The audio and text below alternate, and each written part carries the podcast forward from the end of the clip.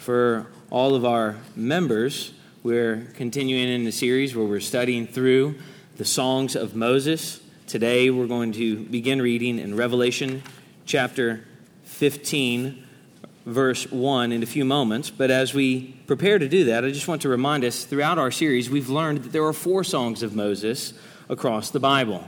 And I want to remind us of this because of how the series has been spread out a little bit. Exodus chapter 15, verses 1 through 21, Deuteronomy 32, uh, 31 30 through 32 47, Psalm 90, and now we come to Revelation 15, 3 and 4. All at different points in the people of Israel's life. Right after they'd been brought out of the land of Egypt in Exodus, right as they're on the cusp of entering the promised land in Deuteronomy, while they're in the midst of exile for Psalm 90, and now here John fast forwards us to the end of all things in Revelation 15. Learning over this series that participation in the praise of God leads to our trust in the promises of God. One of the things that we're doing as we participate in the praises of God this morning is reminding ourselves and teaching ourselves to trust in the promises of God, promises that we doubt. And then from Deuteronomy 32, that God is zealous for the holiness of his people. He saves his people because he loves them, but he longs for them to be a holy people. And from Psalm 90, that exile is the worst, but it reveals the best.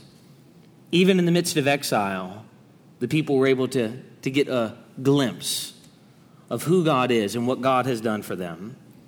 But now, after leaving the people in exile, our last time together, we fast forward to the end of all things as the sh- scene shifts to the redeemed beside the sea of glass, to those who have actually triumphed over the beast. As the people delivered by God, now in this moment offer praises to glorify God. In Revelation, the Song of Moses crescendos. It crescendos as the perspective shifts from looking forward in hope of what God will do, now to where they're actually looking back on all that God has done. Which is why Revelation's 404 verses, there are hundreds and hundreds of references to earlier scripture. If you are not familiar with previous writings in the scripture, you are not going to understand the book of Revelation any more than you would understand any novel that you read by picking up the last chapter, reading it, and closing the book. Imagery that we will have almost no time to explore today as we hone in on this song in particular. So, if you were expecting me to explain a lot about the book of Revelation, you will be so sorely disappointed. And if you think I'm bypassing details from the book of Revelation, you are probably right because I have one job today. My job is to help us understand this song of Moses in light of the other songs of Moses. And one day when I grow up, I'll preach through Revelation. John writes under the inspiration of the Holy Spirit, and he speaks to us with the same authority as if Jesus Christ himself were here speaking to us today. We're going to begin reading in chapter 15, verse 1. Then I saw another sign in heaven, great and amazing. Seven angels with seven plagues, which are the last, for with them the wrath of God is finished. And I saw what appeared to be a sea of glass, mingled with fire, and also those who had conquered the beast and its image and the number of its name, standing beside the sea of glass, with harps of God in their hands. And they sing the song of Moses, the servant of God, and the song of the Lamb, saying, Great and amazing are your deeds, O Lord God the Almighty. Just and true are your ways, O King of the nations. Who will not fear, O Lord, and glorify your name? For you alone are holy. All nations will come and worship you. For your righteous acts have been revealed. After this, I looked, and the sanctuary of the tent of witness in heaven was opened. And out of the sanctuary came the seven angels with the seven plagues, clothed in pure, bright linen, with golden sashes around their chests. And one of the four living creatures gave to the seven angels seven golden bowls full of the wrath of God, who lives forever and ever. And the sanctuary was filled with smoke from the glory of God and from his power. And no one could enter the sanctuary until the seven plagues of the seven angels were finished. Then I heard a loud voice from the temple telling the seven angels, Go and pour out on the earth the seven bowls of the wrath of God. So the first angel went and poured out his bowl on the earth and harmful and painful sores came upon the people who bore the mark of the beast and worshipped its image. The second angel poured out his bowl into the sea, and it became like the blood of a corpse, and every living thing died that was in the sea. The third angel poured out his bowl into the rivers and the springs of water, and they became blood. And I heard the angel in charge of the water say, Just are you, O Holy One, who is and who was for you brought these judgments. For they have shed the blood of saints and prophets, and you have given them blood to drink. It is what they deserve. And I heard the altar saying, Yes, Lord God the Almighty, true and just are your judgments. The fourth angel poured out his bowl on the sun, and it was allowed to scorch people with fire. And they were scorched by the fierce heat, and they cursed the name of God who had power over these plagues, and they did not repent and give him glory. And the fifth angel poured out his bowl, and on the throne of the beast and on his kingdom was plunged into darkness. People gnawed their tongues in anguish and cursed the God of heaven for their pain and sores. They did not repent of their deeds. The sixth angel poured out his bowl on the great river Euphrates and its water was dried up to prepare the way for the kings from the east. And I saw coming out of the mouth of the dragon, and out of the mouth of the beast, and out of the mouth of the false prophet, three unclean spirits like frogs, for they are demonic spirits, performing signs, who go abroad to the kings of the whole world to assemble them for battle on the great day of God the Almighty. Behold, I am coming like a thief. Blessed is the one who stays awake keeping his garments on, that he may not go about naked and be seen exposed. And they assembled them at the place that in Hebrew is called Armageddon. The seventh angel poured out his bowl into the air, and a loud voice came out of the temple from the throne saying, It is done.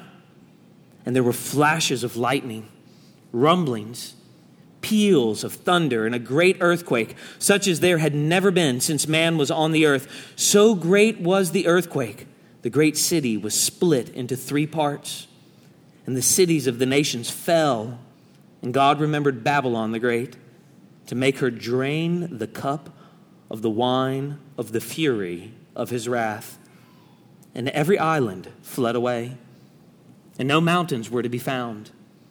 And great hailstones about 100 pounds each, fell from heaven on people, and they cursed God for the plagues of hail because the plague was so severe. Let's pray. Father, we confess that we need your help as we come to this mysterious book. Great and amazing are your deeds, and yet, Father, we spend so little time reflecting on them in our own lives.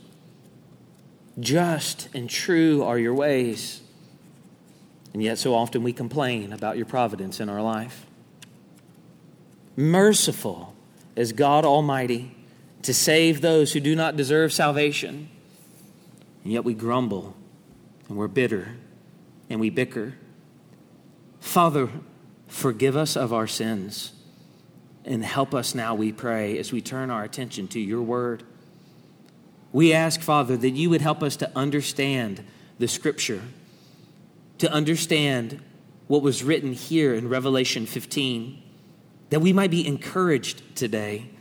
As this letter was given to people, that they might be encouraged to persevere, we pray, Father, that we too would be encouraged to persevere today as we see the eternal day of God drawing near. And we ask all of this in the name of the Lord God the Almighty, the King of the nations, the triune God who has revealed himself to us as Father, Son, and Spirit. Amen. Without perspective, it is difficult to maintain motivation to persevere. We know this to be true. We see this in our life all of the time. But you will see this in my life in particular in these warmer months as we do in what the Johnson household, what we call bike ride runs through the borough. It's quite the experience to watch as I run through the borough, yelling at kids who have gone too far ahead of me, talking to kids who are beside me, and pleading with kids behind me that they would keep moving so we don't lose everybody else. One of the things that happens as we move through the borough and try to dodge traffic is I'm constantly encouraging the kids to not lose perspective and to be motivated to get to the end. Simply yelling out all the time, Johnson's never, and they go, quit. And Johnson's never, leave Johnson's behind motivating them to the end and reminding them of the reward. When we get home, there will be water. Nobody can drink water while they're running. We're going to get water when we get home. Snacks will be at home. Nobody's going to eat snacks while we're riding bikes. You're crashing enough as it is. Without perspective, motivation is difficult to keep, it is hard to persevere. John knows this too. And John motivates us to overcome by showing us the song of the overcomers. John comes alongside us and he actually gives us perspective. Perspective to help us see so that we might persevere into the future. Three simple points will frame our time together this morning. Notice first, different time, but a similar location. Look with me in verse 2 of chapter 15. And I saw what appeared to be a sea of glass mingled with fire, and also those who had conquered the beast and its image and the number of its name standing beside the sea of glass with harps of God in their hands. As John looks out in chapter 15, he sees, verse 1, a marvelous and incredible sign in heaven. A marvelous and incredible sign that is actually evoking the exodus from Egypt. Verse 1 Then I saw another sign in heaven, great and amazing. Seven angels with seven plagues, which are the last for with them the wrath of God is finished. Plagues evoking the judgments of God, the judgments of God that God poured out on Egypt, the judgments of God that God has poured out on all who have turned away from Him.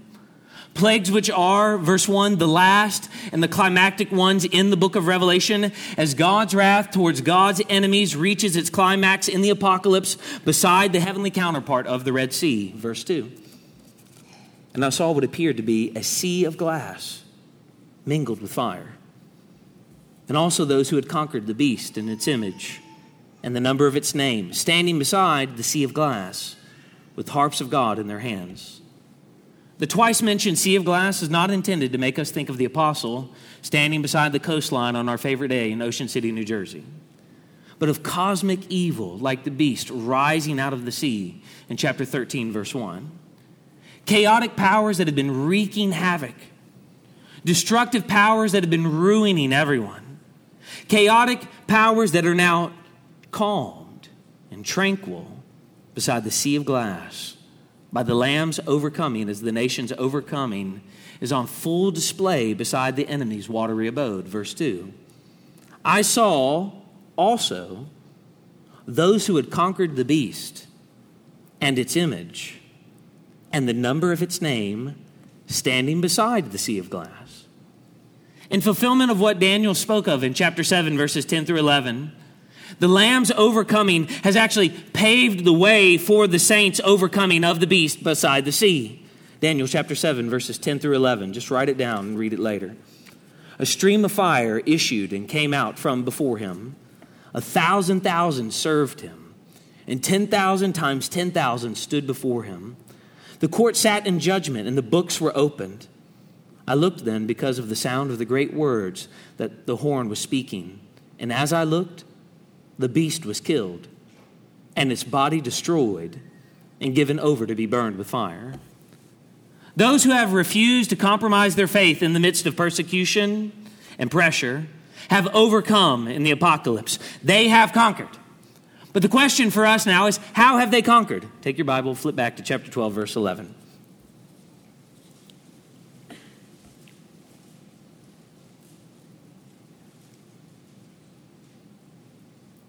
And they have conquered him, the beast, the enemy, by the blood of the Lamb and by the word of their testimony, for they love not their lives even to death.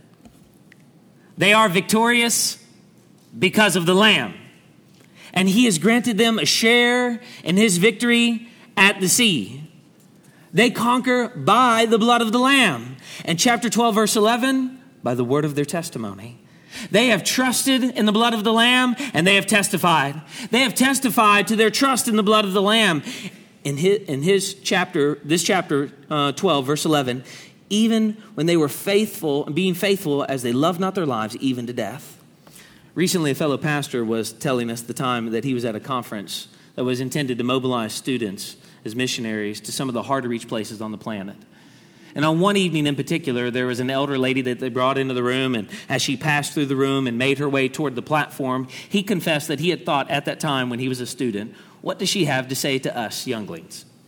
Only to learn that the elderly lady that was approaching the platform was Dr. Helen Roseveare, a famous English missionary to the Congo. Helen was born in 1925, where her father taught mathematics Raised in a high Anglican church, Helen's Sunday school teacher once told their class about India, and Helen resolved as a young girl that she would herself one day be a missionary. Despite the Christian heritage in her family and her faithful attendance to the church, Helen sensed a void in her life and there was distance from God. So she enrolled in Newnham College at Cambridge University to study medicine. There she joined Cambridge Intercollegiate Christian Union through the invitation of a friend that she had. She became an active participant in prayer, and in their meetings, in their Bible studies, reading the New Testament for the first time in her life. But she later said that she understood for the first time that Christianity had been more head knowledge for her than heart knowledge. In the winter of 1945, the Lord seemed to meet her in a personal way during a student retreat. She gave her testimony on the final evening, and the Bible teacher, Graham uh, Scroggie, wrote Philippians chapter 3, verse 10 in her Bible and told her this. Tonight you've entered into the first part of that verse, that I may know him. This is only the beginning, Helen, and there's a long journey ahead. My prayer for you is that you will go on through the verse to know the power of his resurrection, and also, God willing, one day participate in the fellowship of his sufferings, being made conformable unto death. She felt an increased call to mission after her conversion. She publicly declared that she wanted to be a missionary at a gathering in northern England, saying to her friends and family that she would go anywhere that the Lord wanted her to, no matter the cost. After graduating from Cambridge with her doctorate in medicine, Helen studied for six months at the Worldwide Evangelization Crusade College at Crystal Palace. From there, she went to Belgium to study French and Holland to take a course on tropical medicine as she prepared for her appointment in the Congo. In mid March 1953, at the age of 28, she arrived in the northwest region of the Congo, later named Zaire. After the first two years there, she had participated and they had founded a training school for nurses. They had trained women to serve as nurse evangelists. They turned a would, uh, would-be uh, run clinic into a healthy, faithful clinic, and there was dispensaries all throughout the region. And after two long years, she comes off the field only to go back a few years later. And while Helen was away, we see that the Congo became an independent from Belgium in 1960. War broke out while she was there. All the medical facilities that she had labored to build over the course of the decade were destroyed. And she was one of 10 Protestant missionaries put under house arrest by rebel forces weeks after their arrival. And then she describes the night that she tried to escape. They found me. They dragged me to my feet.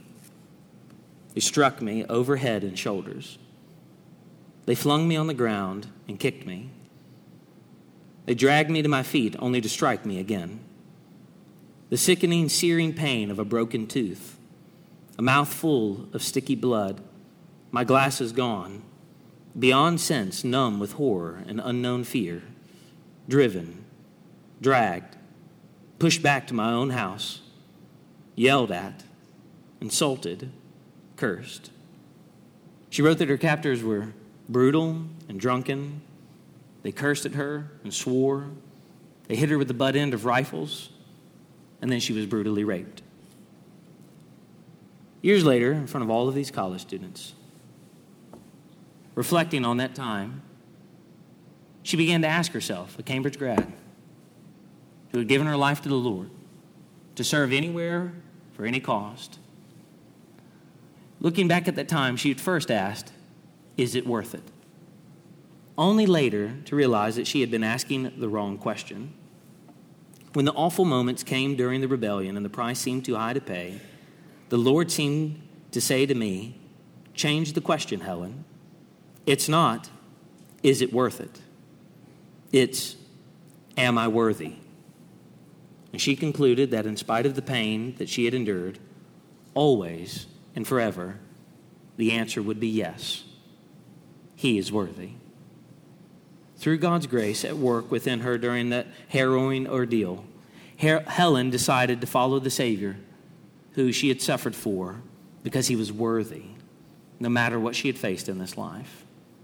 And that worthy cry echoes throughout this book in Revelation, chapter 5, verse 12. In a loud voice, they were saying, Worthy is the Lamb who was slain to receive power and wealth and wisdom and strength and honor and glory and praise. Parents, I wonder are you teaching your kids that he is worthy? Or are you teaching them that it's not worth it by the way that you live your life? You're here on Sundays, you sing with everybody else, you do what the rest of the world does the rest of the week, and functionally communicate to your kids that he's not worthy, that it's not worth it. Fellow members of this church, I wonder if it's more important to you to have a fulfilling life or to serve the Savior who suffered and bled and died for you, giving himself entirely that you might receive freely the grace of God and live in hope. Brothers and sisters, fellow believers, have you been asking yourself, is it worth it? To wake up early, to stay up late, to serve when I'm tired, to be here when I don't want to be, to give what I feel that I don't have. When the question is actually, is he worthy? He is. What enables people like Helen and those who have conquered in the book of Revelation to finally see clearly enough that they love their lives even to death? The perspective of victory, which is what the book of Revelation is all about chapter 15, verse 2. And I saw what appeared to be a sea of glass mingled with fire. And also those who had conquered the beast and its image and the number of its name, standing beside the sea of glass with harps of God in their hands. If you go back and read and reread the book of Revelation, you will see this sea of glass only one other time in the Apocalypse, chapter 4, verse 6, where before the throne they were as it, uh, there was, as it were, a sea of glass like crystal but now, here before the throne, John depicts this sea of glass in verse 2, mingled with fire in anticipation of the cosmic disturbance that will result from the fire of God's wrath being poured out on God's enemies who worshiped the beast in its image and who refused to give God uh, glory. But those who conquered are, verse 2, standing beside that sea of glass, not feeling the judgment of God, with harps in their hands, giving God's praise. God has conquered the enemy, and he deserves praise. And there, from the perspective of victory, beside the waters of judgment, they are able to praise him for his awesome display of justice and mercy and might, because perhaps for the first time they are able to see clearly. John motivates us to overcome by showing us the song of the overcomers. He gives us another perspective. He does not tell us what will happen between now and that moment. Friend, the reality is, if God told you everything that you would have to go through between this moment and that moment of victory, you would not do it. But God gives you clarity of that moment so that you would persevere into the future. A different time, but a similar location beside the sea of victory. Notice, second, different words, but a similar message. Look at verse 3. And they sing the song of Moses, the servant of God and the song of the Lamb, saying, Great and amazing are your deeds, O Lord God the Almighty. Just and true are your ways, O King of the nations. Who will not fear, O Lord, and glorify your name? For you alone are holy. all nations will come and worship you, for your righteous acts have been revealed. Beside the waters of judgment, the overcomers sing. And the song that they sing recalls the song that Israel sang after God brought them safely through the waters of the Red Sea and closed all of those waters in on their enemies, the Egyptians. And just as the Israelites praised God by the sea after he delivered them from Pharaoh, so now the overcomers, they praise God by the sea of glass for defeating their enemies on their behalf because God, as God saved Israel by judging Egypt, so God has saved them by judging, verse 2, the beast and its image and the number of its name. And just like the people of old, the response of the people of God is song and praise. The overcomers praise God by singing, verse 3, the song of Moses, the servant of God. Moses is called God's servant in chapter four, uh, Exodus chapter 14, verse 31, immediately prior to the first song of Moses in chapter 15, verses 1 through 21. But the song now is about a much greater deliverance, accomplished by God's final servant. Through verse 3, the work of the Lamb, the song of Moses, the servant of God, and the song of the Lamb. The Song of Moses and the uh, Song of the Lamb are, the apostle tells us, related since the promises made to Moses are finally and ultimately fulfilled in the salvation accomplished by the Lamb. And in this way, Revelation chapter 15, verses 3 through 4 actually helps us. It helps us see that the exodus from Egypt actually pointed forward to the redemption, the exodus from sin accomplished by the Lamb of God. So those who conquered now use their harps to praise the Lamb's victory as the fulfillment of that which the Red Sea pointed to. Christ is the true Passover lamb through whose death God's people are ultimately redeemed. And just like the, at the first Passover, the lamb's blood covers them and they are not destroyed, so now the lamb's blood covers them and they are not destroyed. And their response to that great deliverance is song. The overcomers sing while their enemies are judged. It's an astonishing image for us. And it's not exactly what we think. That we, as God's people, redeemed by God, will sing songs of praise as we see the destruction of our enemies. But that is precisely what happens here in the book of Revelation. Great and amazing are your deeds, verse 3. O Lord God the Almighty, just and true are your ways, O King of the nations. There are four lines in the second half of verse 3, and they're made up of two couplets, two two line sets. Each one consists of a statement about God in the first line, followed by address to God using a title for him in the second half. God's ways, the apocalypse tells us, they are great. They are amazing. The horse and his rider he has thrown into the sea. The beast and its image have been destroyed. He has saved in unprecedented ways. He has defied all odds. He has done great, marvelous, mighty, wonderful things. But John does not want us to just see the great and wonderful things. He wants us to hear something else in the song. Just and true are his ways. God's salvation of his people is inseparable from the just and true judgment of the wicked and the rescuing of his saints. And on the other side of the battle, the people will sing what they doubted in his life that his ways were always just, that he never deceived them, he was always true and faithful, that he was always righteous, that he never lied to them even when they could not believe him, that he was faithful to the end, that he was honest always, and he alone is worthy of praise because of it.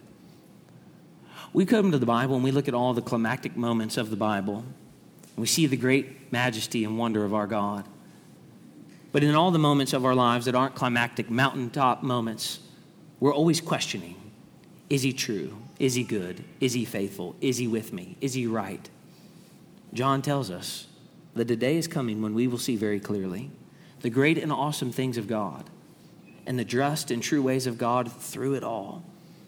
He alone is worthy of praise as Lord God the Almighty.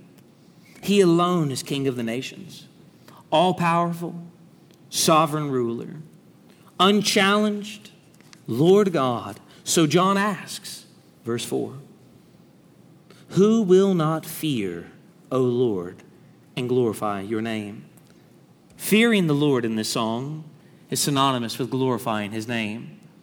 Uh, accurate perspective of the judgment of God upon the wicked brings those who are saved to glorify God because when they see the great and amazing deeds of the Lord and the just and true ways of the King of the nations, they fear and they give him worship. But why? Because God has conquered their enemy and he deserves their praise. John motivates us to overcome by showing us the song of the overcomers. He actually calls us to persevere by giving us perspective, by helping us see a different time but a similar location Different words, but a similar message. Notice, third, a different song, but similar reasons for singing it. Look again at verse 4. For you alone are holy. All nations will come and worship you, for your righteous acts have been revealed. God's plan for the world, including his judgment and salvation, is awesome. When people see God's work in saving and judging, they fear him and they give him glory to his great and mighty and awesome name. The only response to seeing clearly is to worship God and to bow down and to humble ourselves. And verse 4, they recognize, perhaps for the first time, that he is holy. No one is like the Lord. There was never a rival. He is distinct from all creation. He is in a category all by himself. The God that we worship is the one true and living God. There are no other gods. So, verse 4 all nations come to worship him and they bow down before the one true God. Not all without exception, but all without distinction will come and they will worship and they will praise and they will glorify and they will honor God the Almighty, King of the nations, because, verse 4, his righteous acts have been revealed. Friends, the reason for worshiping God here week in and week out might not seem apparent to you now. And in fact, it's not lost to me that many weeks you probably don't want to be here doing it. But you know you're a member, and you know Christians are supposed to do it, and you're afraid somebody will call you if you don't come. But John helps us see for the first time that a day is coming when we will see very clearly the reason for all of the disciplines in our life as a congregational community. The reason for all of the worship and all of the praise and all of the service and all of the giving, all of the prayers he tells us that on that day it will be revealed. The apocalypse teaches us that we will fear him and we will glorify him and we will worship him and we will praise him. We will honor him. We will lift his name high because on that day it will be crystal clear that he was just and true, merciful and faithful. And we will understand what we disbelieve even now as we finally have perspective to see everything by showing us those who sing the Song of Moses in verses 3 and 4, John means to, to motivate us to overcome. He's motivating us to overcome because we actually sit in the same type of position as these people. Here they are at the end of the first century. Jesus has been gone for about 50 years. They're wondering where are the promises of his coming? And is it worth it? Is it worth it to experience the persecution of Nero? Is it worth it to be alienated by your family and friends? Is it worth it to give up some of what you have, the very little that you have, so that other people would have? Is it worth it to learn so that we might praise better? Is it worth it to take the gospel to people who hate you? And John gives them this vision to help them see he is worthy and it is worth it all of the time. He gives them perspective so that they might continue to persevere. And he gives us perspective here now nearly 2,000 years later, every Sunday is a perpetual reminder Jesus has not yet come back.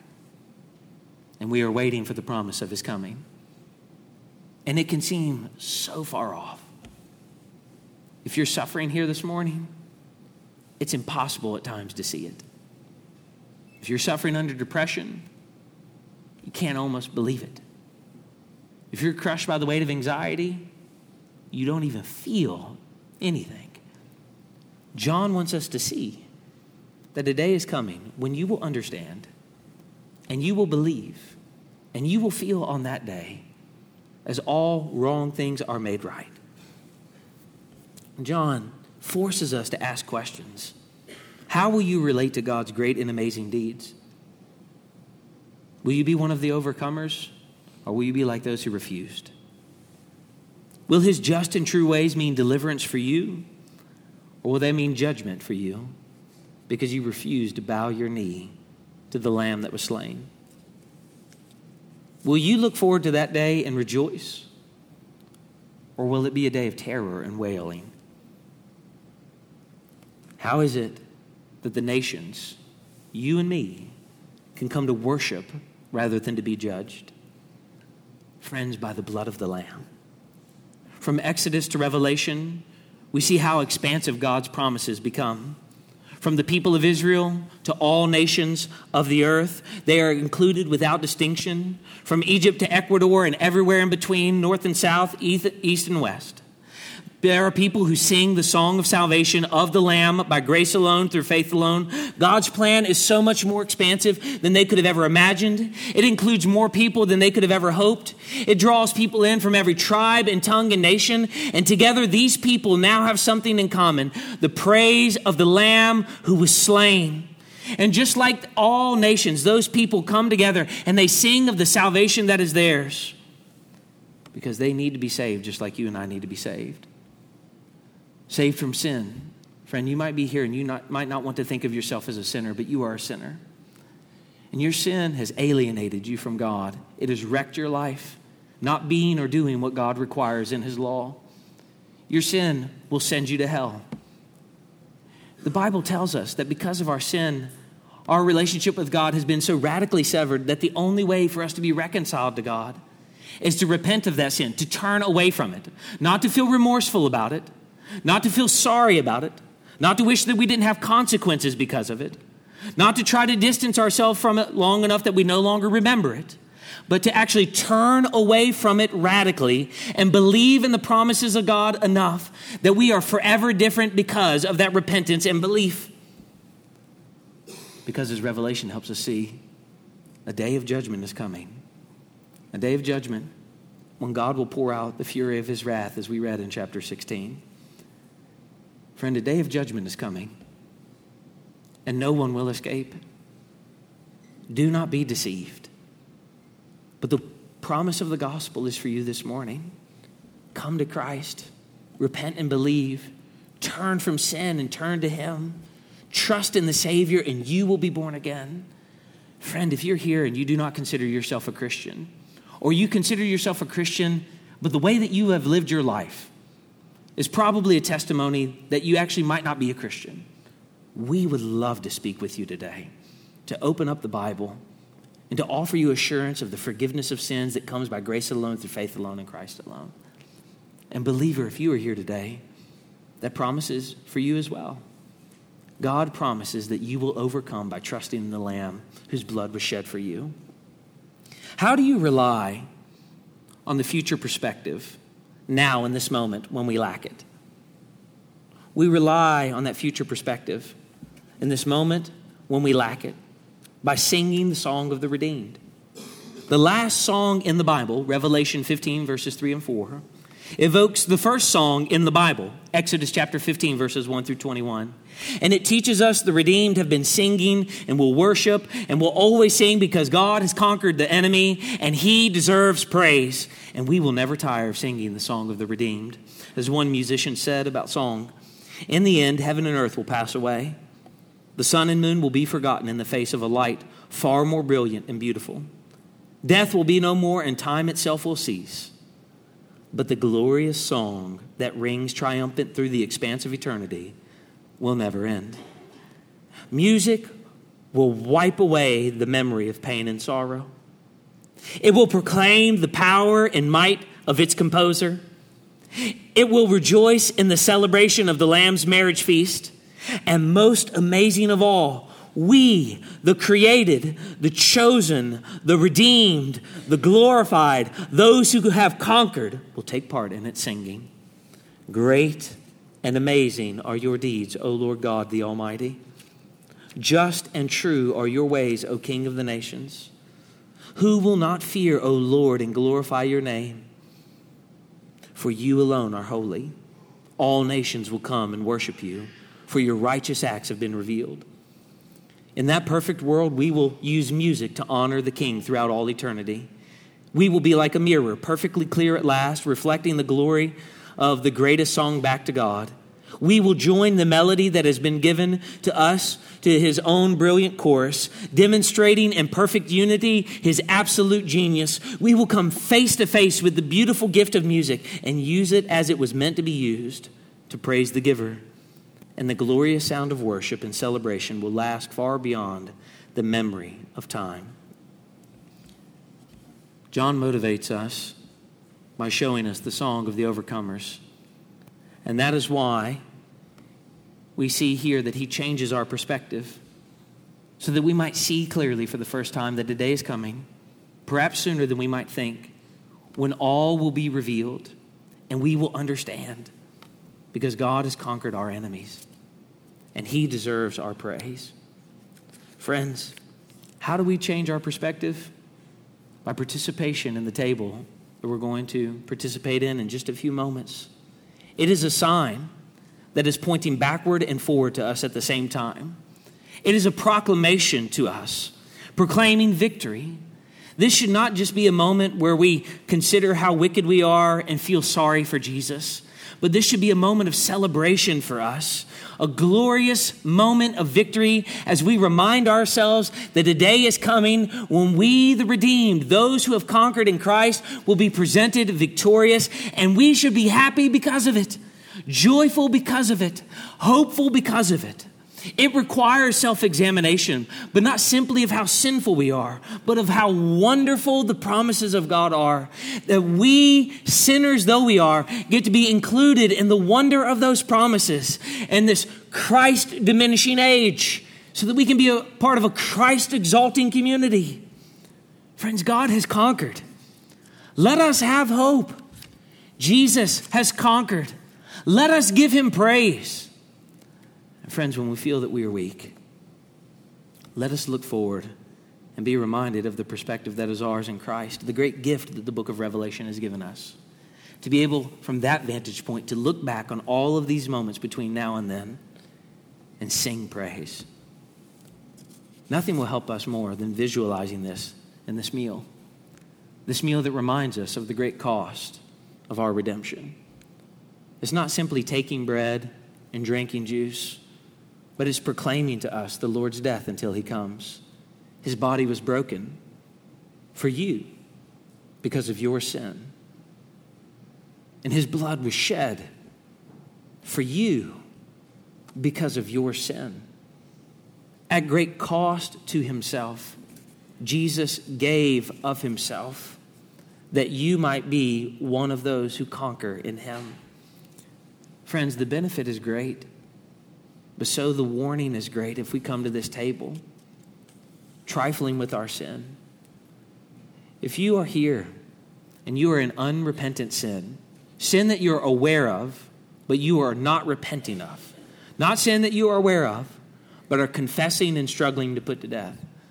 Friends, the most loving thing that you can do today is not approach the table. But for believers who are here, struggling along the way, this table is a reminder that God saves sinners, that God loves to save sinners, that God loves to forgive sinners.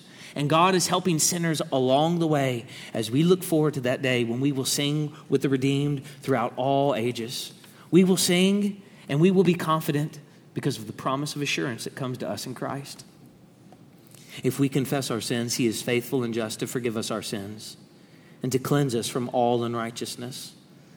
My little children, I am writing these things to you so that you may not sin. But if anyone does sin, we have an advocate with the Father, Jesus Christ the righteous. He is the propitiation for our sins, and not for ours only, but for the sins of the whole world, all peoples without distinction. Friends, repentance removes doubt and it gives us assurance. So let us sing with assurance today as we repent afresh today and sing the song of the redeemed. If you have repented of your sins and placed your faith in the Lord Jesus Christ and have believed in the gospel of Jesus Christ, if you have been baptized, if you are a member in good standing of an evangelical church that preaches the same gospel that this church preaches, then we invite you to come to the table with us. But, friends, if not, we implore you to stay in your seat and pray that God would have mercy on you. And we invite you to come speak with us. I'll be at that tunnel following the service. Come speak to me and ask, What do I need to do to believe in the blood of the Lamb? It would be a privilege to open the Bible with you. I'm going to ask you to stand at this time. The people who are serving the table, please come forward during the prayer. There will be two lines. You will break off a piece of the bread. You will go to the outside and then go back to your seat after you take a cup.